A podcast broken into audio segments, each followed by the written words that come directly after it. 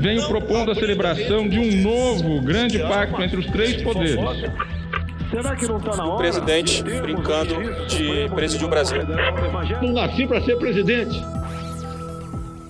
Os Três Poderes, um podcast de Veja.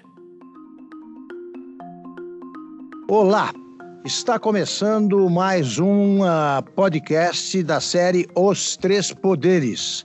Uh, eu sou Augusto Nunes, estou aqui na redação da Veja e vou uh, comentar os fatos da semana em companhia da Dora Kramer, que está no Rio de Janeiro, e do Ricardo Noblar, que está em Brasília. Nós começamos uh, com a capa da edição da Veja que acaba de chegar às bancas. A capa mostra a figura do ministro Sérgio Moro. A chamada diz: Brasília é cheia de intrigas, entre aspas. Em entrevista à Veja, Sérgio Moro diz que não será candidato em 2022 e fala de sua relação com Jair Bolsonaro, da libertação de Lula, do julgamento do STF sob segunda instância e das mensagens vazadas da Lava Jato. Ah, o título da reportagem é, aspas de novo, Lula foi preso porque cometeu crimes. E o subtítulo diz, ameaçado Sérgio Moro diz que brigas entre ele e o presidente não passam de intriga, garante que Bolsonaro é seu candidato em 2022 e adverte que o Supremo deve avaliar bem as consequências de uma reversão na Lava Jato. A reportagem de Larissa Borges. Dora Kramer, começamos com você. Olha, eu vendo essa, as declarações do ministro Sérgio Moro, ele corrobora, na maior parte deles, as posições que ele já vinha assumir, que ele já vinha assumido, mas sabe o que, que me chamou a atenção?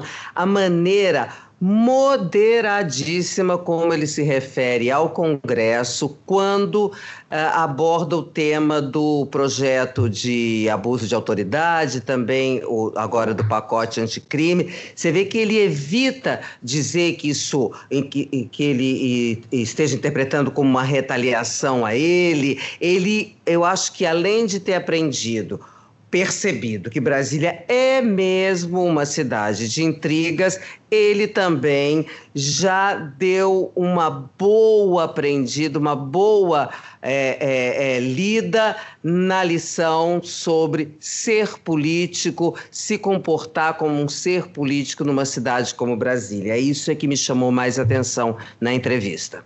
Ah, sim, sim. Peraí, deixa, deixa eu complementar. Fala, Dora. E a questão também da candidatura, que aí a gente pode acreditar ou não, né, na negativa de candidatura. Porque candidato, em geral, nega que seja candidato, principalmente que haja com, com essa distância. Mas eu tenho impressão, a mim, pelo menos por hora, me convenceu que ele não seja candidato a presidente. Mas eu não sei se ele não pode ser, e aí não se chocaria com o projeto de reeleição do Bolsonaro, por exemplo, candidato ao Senado em, pelo Paraná em 2022, visto que também por hora parece que o plano de ir para o STF nesse momento tem chances bastante reduzidas de se concretizar. Oh, não é possível. O Moro é uma pessoa inteligente, já demonstrou isso várias vezes ao longo desse tempo todo de Lava Jato. E é um bom jogador de xadrez, daí ter se dado bem ao longo desse tempo todo. Está agora meio ali levando um aperto aqui, outro acolá, mas está sobrevivendo. a Dora observou bem quando disse que ele aprendeu com, com a transferência para Brasília. Ele está aprendendo a sobreviver aqui nesse nesse, nesse mundo complicado, nesse, nesse monte de cobras que existe por aqui. Do que eu achei muito interessante, tem vários pontos interessantes na entrevista dele. Um que me fez até achar graça foi quando ele comentou a história do, das memórias do Janot, comentou com muita delicadeza, mas comentou e a possibilidade que o, que o Janot levantou de, de, de ter matado Gilmar. É, e aí ele diz, olha, é difícil acreditar nessa história, mas não só diz isso, ele diz outra coisa interessante, ele diz, está cheio de louco por aí. Esse cheio de louco, ele não se, ele não se refere diretamente a Janot, porque eu acho que o, o Moro é um homem bem educado, é um homem de fino trato, mas é óbvio que ele está se referindo a Janot. É, ele usou essa expressão, está cheio de louco por aí, para justificar porque sua segurança está tão rigorosa. E tem mais a que ser. Ele recebe ameaças frequentes.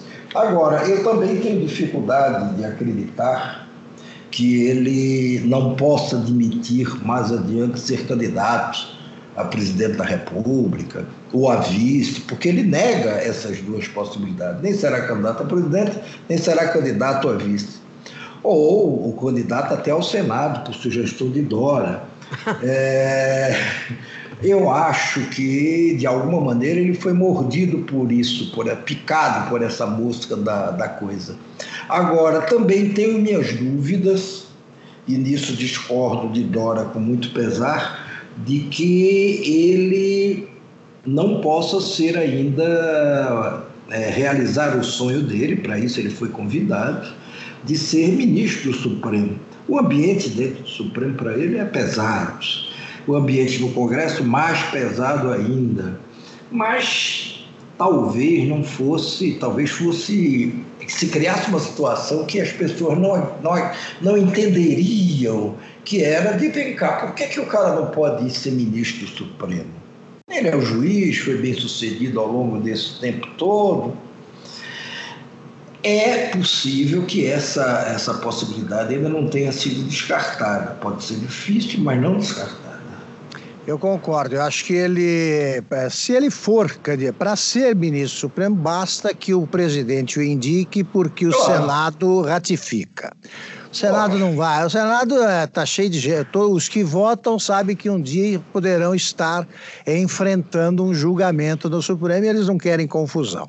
E outra Acho coisa, Augusto, se até o nosso garoto Eduardo pode ser embaixador com a é. aprovação do Senado, por que, é que o Moro não pode ser ministro supremo? Qualquer coisa é aprovada pelo Senado, eu acho. E acho também o seguinte: o bom candidato a presidente não diz que é candidato a presidente, né? Quem fez ah. isso quebrou a cara. Acho, por exemplo, que o Bolsonaro faz uma maluquice quando ele antecipa a candidatura à reeleição. Mas o, o o Jânio Quadros foi, tudo em 12 anos, sempre dizendo que não seria candidato. Agora, acho que o Moro não tem o perfil mesmo de quem aguenta fazer uma, uma campanha presidencial pesada como é a brasileira. Não sei, não sei. Agora, eu acho que ele vai ficar no cargo por ter descoberto um atalho que o desvia aí de bater de frente com os políticos preocupados com o avanço do combate à corrupção. Ele me parece é, fixado agora no combate às grandes organizações criminosas, né, especificamente, e à criminalidade em geral, porque ele tem conseguido bons resultados para quem não tem os instrumentos que pretende para travar esse combate. É, ontem, ele, numa entrevista também, ele já dizia que ah, ele está conseguindo, está satisfeito com os resultados que ele está obtendo no combate a organizações tipo PCC que está isolando a cúpula da, da, dos integrantes da organização, ele está fazendo um trabalho de inteligência bem feito, está prendendo tesoureiros. Eu acho que ele vai procurar recuperar o prestígio que ele, que ele já teve, ele continua com uma alta popularidade, mas ele vai, acho que vai crescer fazendo esse tipo de trabalho a má vontade com o Moro só se explica por uma coisa. É, essa má vontade eu estou falando dentro do Congresso. Isso. Dentro do Congresso se explica pela, pelo medo, pelo pavor que o, que o, que o Moro causou a, a esses políticos que ou estavam com o rabo preso ou ainda estão com o rabo preso. Então isso fez com que ele se tornasse uma pessoa detestada dentro do Congresso. Uma das consequências desse, desse má sentimento em relação a ele lá é o pacote de medidas anticrime. É, também a, é também a lei, da, a lei de abuso de autoridade que, que o Congresso mexeu, mexeu para pior, ao meu ver. É, isso tudo faz com que Congresso queira ver Moro pelas costas. No caso do, do, do, Supremo Tribunal Federal, aí você tem primeiro o jogo de vaidades, todo mundo é vaidoso, incomoda muito a, a, a situação é, de tanto protagonismo que o Moro obteve ao longo da Lava Jato, isso incomoda muitos ministros ali dentro. E também o fato de que alguns deles se sentiram ameaçados por eventuais investigações que poderiam ter sido feitas ou que começaram a ser feitas a respeito do comportamento deles. É, e eles atribuem tudo isso ao Moro. Então não é uma vida fácil e não será até que ele, define, ele, ele, ele, ele decida se ele quer, quer ir para a vaga lá de ministro Supremo ou se ele quer voltar a Curitiba, sei lá, ou ser candidato a presidente. Perfeito. Bom, vamos para o segundo tema, é, que trata do Supremo Tribunal Federal. Nesta semana, o Supremo decidiu que os réus colaboradores devem falar por último no processo, né? concluindo uma discussão que começou na semana anterior. Mas deixou o detalhamento é, que esta das medidas aí que esta é, decisão exige para mais tarde, porque eles pretendem discutir eh, esse tema eh, na, na, mesma, nas mesmas sessões, né, o, no, no, mesmo período em que eles discutirão eh, o que fazer com a, o começo do cumprimento da pena, a possibilidade de começo do cumprimento da pena em segunda instância, depois da condenação em segunda instância. Isso vai continuar valendo, não vai, etc. Dora Kramer. Oi. O que, que você Olha, achou? Olha, é, eu achei. Bom, primeiro que eu esperava que na quinta-feira já fosse definido, né, na sessão de ontem, como havia sido prometido, mas aí o presidente do tribunal resolveu adiar, dizendo que era melhor esperar o quórum com, uh, completo, mas na verdade o que ele quer é que haja uma posição mais harmônica para ver se dá para construir daqui até a data que ainda não foi marcada, mas parece que vai ser ainda esse mês, para se discutir essa questão que Augusto chamou de detalhamento. Eu não diria que é um detalhe, porque é o seguinte, é a definição da aplicação dessa tese que foi aprovada, que é que o réu delatado tem o direito de falar, de ter a última palavra. Ora, essa aplicação é que vai é, nos dar a extensão, a dimensão Primeiro, saber se é verdade, eu acho um tanto alarmista essa interpretação inicial de que essa decisão de que o, delata, o delatado pode falar por último vai desconstruir a Lava Jato e vai permitir a anulação do processo. Por quê? Porque vão ter de ser cumpridas determinadas condições. O Toffoli sugere três, né? Que ele tenha sido contestado, que esse pedido por falar por último tenha sido feito na primeira instância, que tenha havido real prejuízo para o réu, se ele não falar por último, e que a delação premiada que deu origem a tudo isso tenha sido homologada, obviamente, né?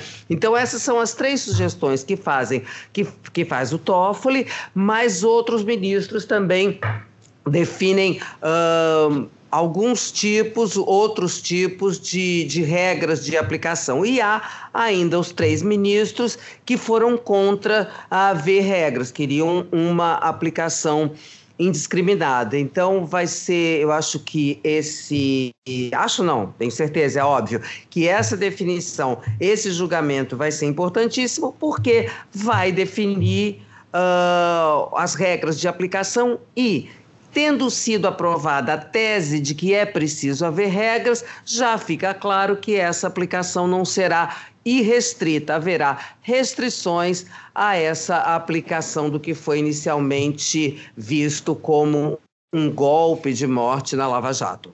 Bom, a Dora, Dora tem razão, o detalhamento não é a palavra exata. O que eu quis dizer é isso: quer dizer, o Supremo tomou uma decisão é, que é uma coisa genérica, né?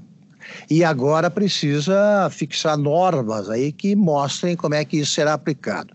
Eu, me antecipando ao, ao Noblar, eu já aproveito e comento o seguinte: primeiro, eu acho que o Supremo está legislando, e esse não é o papel dele, enfim, mas é, como o Supremo vive fazendo isso, também não me surpreendi. É, não havia nada que, que obrigasse o juiz a respeitar essa ordem, não havia nenhuma lei, então o Supremo criou uma lei, papel que cabe ao Congresso. Segundo, eu acho que é, o Supremo, no mundo inteiro, ah, existe a Corte Suprema para dirimir dúvidas. O nosso Supremo Tribunal Federal vive criando uma por semana, criou várias agora. E, por exemplo, tem que discutir se isso vale para todo mundo, vale para alguns, vale para quem entrou com o pedido imediatamente e tal. Se a coisa fosse estendida a todos, aí sim teríamos um momento, de novo, um momento de enorme turbulência jurídica.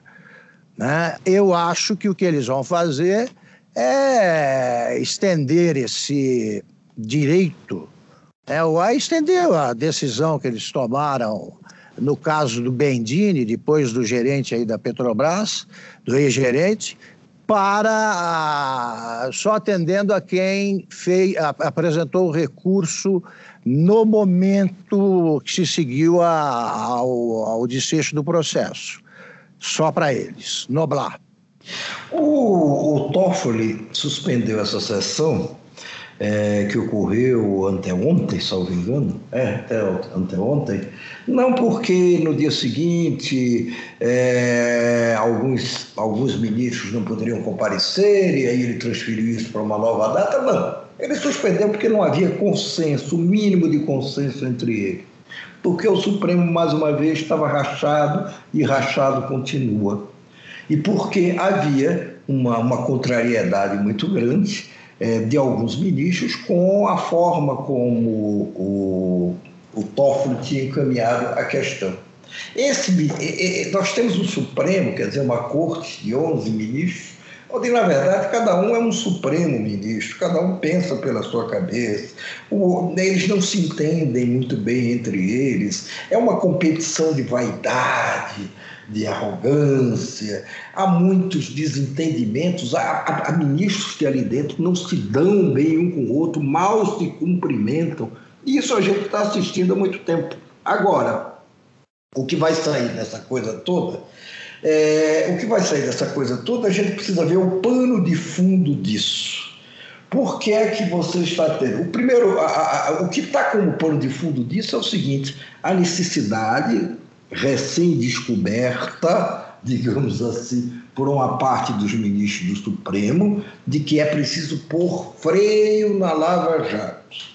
É preciso controlá-la e não mais se submeter, vamos dizer, aos ditames de Curitiba. Isso move uma, uma parte grande dos ministros ali. A outra é o que também faz parte desse pano de fundo é a situação do ex-presidente Luiz Inácio Lula da Silva. Ele está lá, preso. Ele teria direito agora já ir para o regime semiaberto. Não quer. E isso será motivo para a gente conversar mais um pouco daqui a pouco. Vamos. Mas, mas é, é, é, é, inevitável, é inegável que a situação de Lula também está como pano de fundo dessas oscilações e dessas coisas do Supremo Tribunal Federal. É, a pretensão de Toffoli de juntar tudo, segunda instância, não sei o quê, e mais o que está se discutindo, réu delator, réu delatado, quem fala primeiro, é possível que, que, que, que até facilite uma solução. O Supremo, hoje, a segunda instância, ela pode prender quem ela condenou. Isso não é invenção brasileira, em inúmeros países é assim. Há países onde, na primeira instância, já se pode mandar o, réu, o, o preso para a cadeia, o réu para a cadeia. É, mas esse Supremo já oscilou várias vezes e está oscilando mais uma vez. Foi por 6 a 5 da última vez que ele decidiu manter o direito da segunda instância de prender mas, quem ela mas, condenou. Mas a jurisprudência precisa ser levada mais a sério, né? Porque se claro você muda sim, cada ano, né? daqui, um, não, não, daqui claro. a um ano vem outro ministro e não, muda de isso, novo. O que isso gera de insegurança jurídica é um absurdo. É um absurdo. Quer dizer, é, é, é muito interessante você ver o Gilmar Mendes ali, que votou pelo direito da, da, da, segunda instância de prender, agora dizer, não, mas agora eu mudei de opinião. Claro que ele pode mudar de opinião, mas é, é muito ao sabor do, da, das coisas do dia a dia. Não, não, não, se pode, não se pode agir assim, não se pode proceder assim. Mas, mais uma vez, vai proceder assim. E é possível. A tendência ali dentro hoje, hoje é de derrubar a prisão em segunda instância que é tudo que o Moro não quer, não só o Moro, a Lava Jato é não tudo quer. que o Lula quer, é tudo é que tudo, vários... Não, não, se é derrubarem... Tudo que 170 mil condenados querem. Se a prisão em segunda instância for derrubada, aí, aí o Lula está solto, aí o Lula vai para casa. Não tem, é, não, nesse... não, não, tem mais esperar semi-aberto, volta. Claro que poderá ser condenado depois. Bom, mas vamos deixar Lula para mais adiante. Deixa a Dora falar. que nesse processo, não. É só para incluir a questão da segunda instância. Na entrevista, veja, o Sérgio Moro diz que a questão que mais preocupa ele, questão que está no Supremo, é essa questão da, da, da prisão, da possibilidade de prisão na segunda instância. Eu acho que Noblar deve estar avaliando como você avalia que hoje a chance maior é de que seja derrubada, é isso mesmo. É, porque dentro do Congresso eles já tiraram do projeto lá, do pacote anticrime do Moro, eles já tiraram a possibilidade de prisão em segunda instância. Nem o Congresso quer prisão em segunda instância e, pelo jeito, o Supremo também está mudando de opinião. Mas aí é que tá, né, Noblar? Eu queria só ponderar o seguinte: a, primeiro fazer uma correção. Eu acho que, por engano, eu disse que o Supremo decidiu que os réus colaboradores devem falar por último. É o contrário, eles não podem falar por último. Segundo, se o Supremo está tão preocupado com os chamados excessos da Lava Jato, precisa também acabar com os excessos do Supremo, né? Eles é, estão legislando, mandando prender o, o nosso Alexandre de Moraes voltou a ser delegado de polícia. É, precisa acabar também, aproveitar para segurar todos os excessos. Vamos entrar Concordo no Lula? com você, mas o Supremo é o Supremo. Quer dizer, como não tem um Supremo superior ao Supremo, o Supremo é isso dá aí. Lá, não é dar lá a última palavra. É, é, dele, é dele para baixo. Agora, o nome já diz, né? Supremo. Vamos lá, o Lula, o que me impressiona é o seguinte: é, o Lula deixou o pessoal berrando, né? Não, é, não sou o primeiro a fazer essa observação. É, deixou o pessoal berrando aí, Lula livre mais de um ano, e agora como é que faz? O pessoal que gritou Lula livre, se ele deve gritar agora Lula preso, se ele for solto, o pessoal vai ficar contente ou triste? Olha, é, essa coisa é tão engraçada. A mesma coisa, eu vou fazer uma comparação que vocês, estavam falando agora dos excessos do Supremo, que o Supremo também comete excessos, né? Então, é de lá e de cá. O pessoal do Lula acusa uh, os outros, os adversários, de fazerem uso, político, de. Uh, uh, violarem as regras, fazerem isso, fazerem aquilo, e fazem exatamente a mesma coisa. Quer dizer, num átimo, o Lula, pre, o livre virou o Lula preso. Por uma questão que, óbvio, por uma questão política, não tem ilegalidade no que ele no que ele está pleiteando, tem uma baita de uma incoerência, mas isso também já não é novidade, ninguém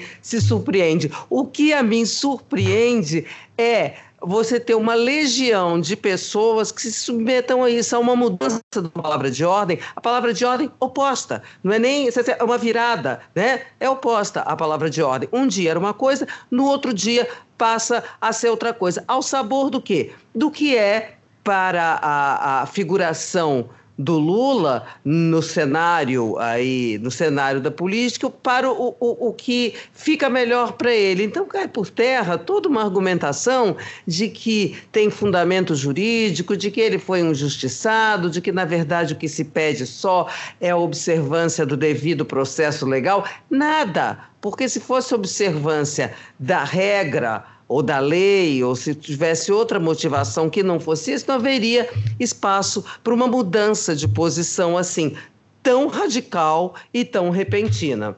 Só acha, acredita em, em, em outra maneira de ser, quem quiser acreditar, porque há convertidos para todos os lados, né? Mas eu fico observando aqui e acho um pouco ridículo esse papel de massa de manobra que se prestam determinadas pessoas. Perfeito. Noblar. Essa história de, de, Lula livre, agora Lula preso, é apenas um bom achado, um formidável achado, pra gente, que ampara o que pode servir para a gente fazer esses comentários todos e mais alguns que a gente faz por aqui. É igual aquela história é, do, é aquela história é. É, de quando o Gilmar Mendes é, absolveu a, a chapa Dilma Dilma Temer por abuso é, econômico, político, absolveu, absolveu por excesso de provas. Foi ótimo achar. Mas isso só alimenta as nossas conversas. Na verdade, o que o Lula está fazendo é, é, é, compreensível. É, o que ele está fazendo com essa história de ah, eu não quero ir para o semi-aberto, é, é um jogo político. A defesa dele o tempo inteiro jogou politicamente. Teve, claro, a uh, os recursos, a, a, a, face jurídica da defesa, mas sempre foi a defesa basicamente pautada pela, pela, pela política, pelo político que ele é. Está fazendo isso mais uma vez. Se ele hoje simplesmente se limitasse a aceitar, ah, tá bom, eu vou para o, o semiaberto, Aí todos nós diríamos, e até com razão, ó, oh, finalmente reconheceu que é culpado. Porque se não fosse, se não fosse culpado, não iria para o semiaberto. Aí o cara diz, não, eu não vou para o semiaberto porque eu sou inocente. Eu só saio daqui quando o Moro e o Dallagnol entrarem no meu lugar. É puramente jogo político. Aí a gente diz, não, aí tá de sacanagem, aí não pode. Eu, olha aqui, eu, eu realmente, eu realmente acho que o Brasil... Generosos. A realidade brasileira, ela realmente supera aí qualquer página do, do realismo mágico, do realismo fantástico da, do Gabriel Garcia Marques. Não, porque veja bem, na semana passada, vocês comentaram, eu não tive o prazer de participar da, da, da do podcast, vocês comentaram o, o, a história do Janot, né? Que é, é escapa à compreensão da, das pessoas normais. Aí o jeito de falar tanto tempo depois né, o que ele quis fazer. Uma, não sei o que, que é mais maluco.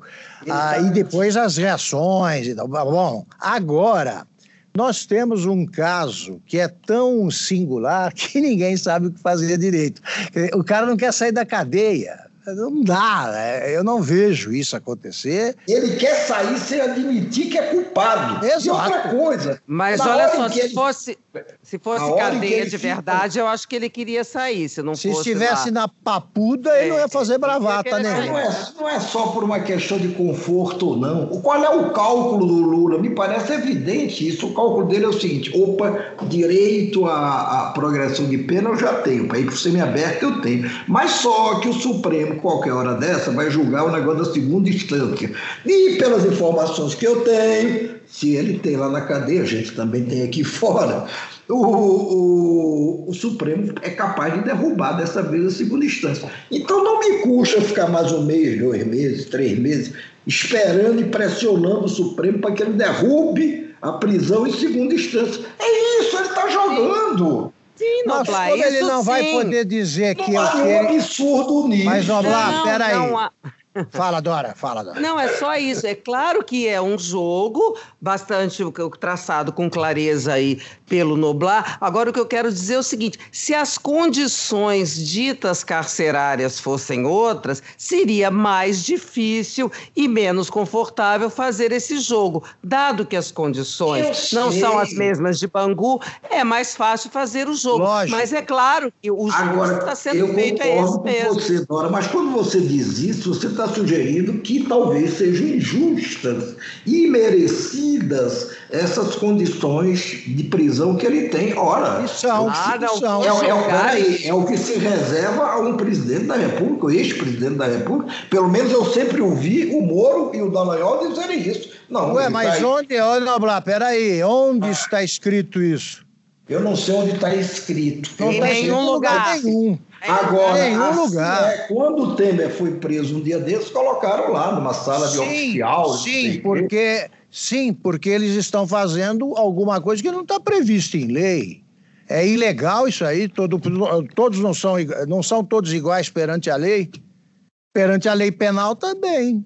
Não, há um Código de processo penal também. há um reconhecimento que eu não sei se é por escrito ou não, eu não sou jurista, mas nunca vi ninguém contestar muito isso, salvo a gente aqui nos comentários, de que o ex-presidente da República tem um tratamento diferenciado mesmo na hora que é preso. Isso eu sempre ouvi falar. Ah, não, isso aí sempre é o, não, porque nunca não, não, não houve sempre. Não houve sempre ex-presidente preso. Isso foi uma interpretação dada pelo Moro na é, é, quando saiu a sentença. Jânio Quadros, Jânio Quadros foi preso depois do, do, do, do, do, do movimento da, do golpe de 64. Foi confinado. Foi confinado, sim. Confinado é. na base aérea. Não, é não, não, não, não, quando ele foi para. Peraí. Calma, calma. Ele foi um para Noblar, ali Noblar, Mato Grosso. Espera um pouco. Então, ele foi julgado, condenado e confinado. E seguiu as regras do confinamento. No, no caso hotel, do golpe, espera um pouco, espera um pouco, da Revolução de 1930, Washington Luiz foi preso numa base militar e sai do país. O Lula foi julgado e condenado como todo brasileiro deve ser. Não merece prisão especial, não está escrito em lugar nenhum. Acho que a gente está derivando da discussão, gente. Bom, vamos em frente, então. Voltemos ao Fica estabelecido que o, cara, o Lula consegue dar qualquer ordem aos seus seguidores. Isso aí é verdade. Vamos para o fim, o, último tema do programa, que vai começar com o Noblar, que é o especialista no assunto. Noblar está prevendo encrencas para o governo Bolsonaro com o começo do sino da Amazônia em Roma. Diga lá, Noblar. Mas põe encrenca nisso, porque a pauta do, do, do sínodo é discutir os principais problemas da Amazônia. Aí entra de garimpo, a índio, a reforma agrária, embora a reforma agrária ande fora da moda, é tudo, tudo, tudo, tudo. São todos os problemas. Devamos é, registrar que o Papa não, convocou esse sínodo agora, depois que Bolsonaro visou o presidente da República, não. Esse, esse sínodo foi convocado em outubro de 2017, há dois anos. Bolsonaro ainda ali né, cogitava de ser candidato a presidente, mas ainda não era é, é, efetivamente um candidato. O Papa convocou. E agora, para azar do Bolsonaro, esse sínodo vai acontecer agora, no pior momento para a nossa imagem de país lá fora, de que não, não cuida da Amazônia, não preserva a Amazônia, olha aí, o fogo está destruindo, etc. e tal. Então, o sínodo é, é, é, tem combustível suficiente para, vamos dizer, aumentar o tom dessa reprovação ao comportamento do governo brasileiro no trato da Amazônia, de, de, de, muitos, de muitos tons, de aumentar isso em muitos tons. E isso inevitavelmente acontecerá. O governo brasileiro tentou mandar o representante para o sínodo pensando que podia, que seria um seminário, uma coisa técnica como qualquer outra coisa. Não é. O sínodo reúne religiosos, pontos, no máximo alguns convidados. E eles não estão convidando é, representantes de países. A Amazônia se estende por oito nove países onde estão todos os bispos e cardeais. E claro, a igreja tem suas divisões internas. A ala conservadora está resistindo muito à ideia, por exemplo, que o Papa alimenta, de que é preciso até fazer, admitir a ordenação de homens casados para cuidar de áreas, por exemplo, despovoadas ou pouco povoadas, como a Amazônia e outras áreas do mundo. É, tudo que vai se falar a partir de agora lá em Roma vai repercutir muito no mundo que está com o radar voltado para a Amazônia. É encrenca? É encrenca. Como vai ser, como, vamos, como o governo Bolsonaro vai lidar com ela, não sei. Olha só, eu só queria fazer uma observação para bancar o, o advogado do diabo, literalmente aqui. Não, não, não. Igreja... Você já foi coroinha. Você não, já não, foi não. coroinha. No caso da, da, dos indígenas, eu gostaria de estar presente a esse sínodo para convidar os, a, a, os, os líderes da Igreja Católica, os próceres da Igreja Católica, a refletirem sobre o seguinte: o papel que eles fizeram com relação aos índios foi bom? Eles gostam de defender os índios em estado puro à distância. Os jesuítas enfiaram outro Deus na cabeça deles. Eles mudaram a cultura indígena dramaticamente. Eles acham que o homem branco deve ficar longe dos índios, ah, acham que os índios devem ser mantidos em estado natural, devem explorar as riquezas que há nas reservas indígenas.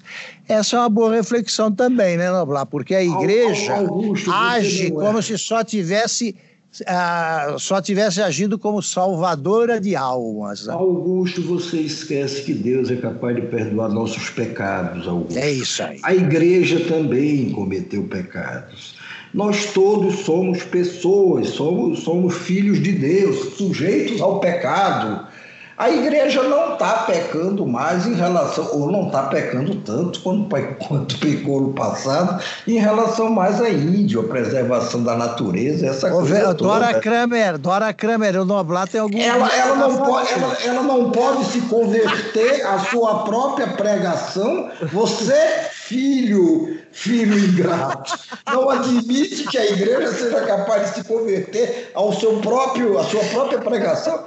Não, Augusto, eu, eu me recuso a discutir mais isso. Eu me recuso. Dora Kramer, você tá, encerra tá na, o programa. Tá na cara o tamanho da encrenca, né? Porque aqui nem bem a discussão já se, já se coloca em questão Deus. Então, evidentemente que essa é uma encrenca contratada com relação ao governo Bolsonaro, dependendo de como o governo vai se comportar, não sei se já teve a noção, porque resolveu a entrar numa briga aí com o Vaticano e deu uma recuada. Vamos ver quando começar o sínodo como é que o governo vai se comportar. Se o melhor seria deixar o sínodo ter a sua trajetória e não se meter, o governo não se meter mais em confusão. E a outra é justamente isso que se refere ao Noblar, que é essa divisão, esse embate da, de alas na própria igreja, porque tem essa questão de. Bom, tem gente pedindo a renúncia do Papa, não é? nessa ala mais conservadora, dita até de. já estão classificando de ultradireitista. Então, tem a impressão que podem haver duas brigas. Uma uh, pode envolver o Brasil se o governo Bolsonaro resolver uh, uh, se envolver, botar a colher nessa briga, e a outra, do meu ponto de vista mais interessante, esse embate entre a ala conservadora e a ala, digamos, mais progressista da igreja, que, entre outras coisas, também reivindica a se dar às mulheres o poder de fazer celebrações que hoje estão proibidas. Aliás, no sínodo me parece que são 35 mulheres, pasme, sem direito a voto nem a voz, é, limitadas, restritas à condição de meras participantes. A igreja, nesse aspecto, vou te contar, retrógrada para caramba. Muito bom. Uh, termina aqui o podcast Os Três Poderes, de 4 de outubro de 2019. Dora Kramer, muito obrigado, um beijo. Uh, Ricardo Noblar, grande abraço, foi um prazer estar com vocês, que agora se despedem dos nossos ouvintes. Beijo grande e até sexta que vem. Augusto, não deu tempo de lhe passar uma penitência, mas no próximo programa eu prescreverei. Até sexta, estaremos de volta.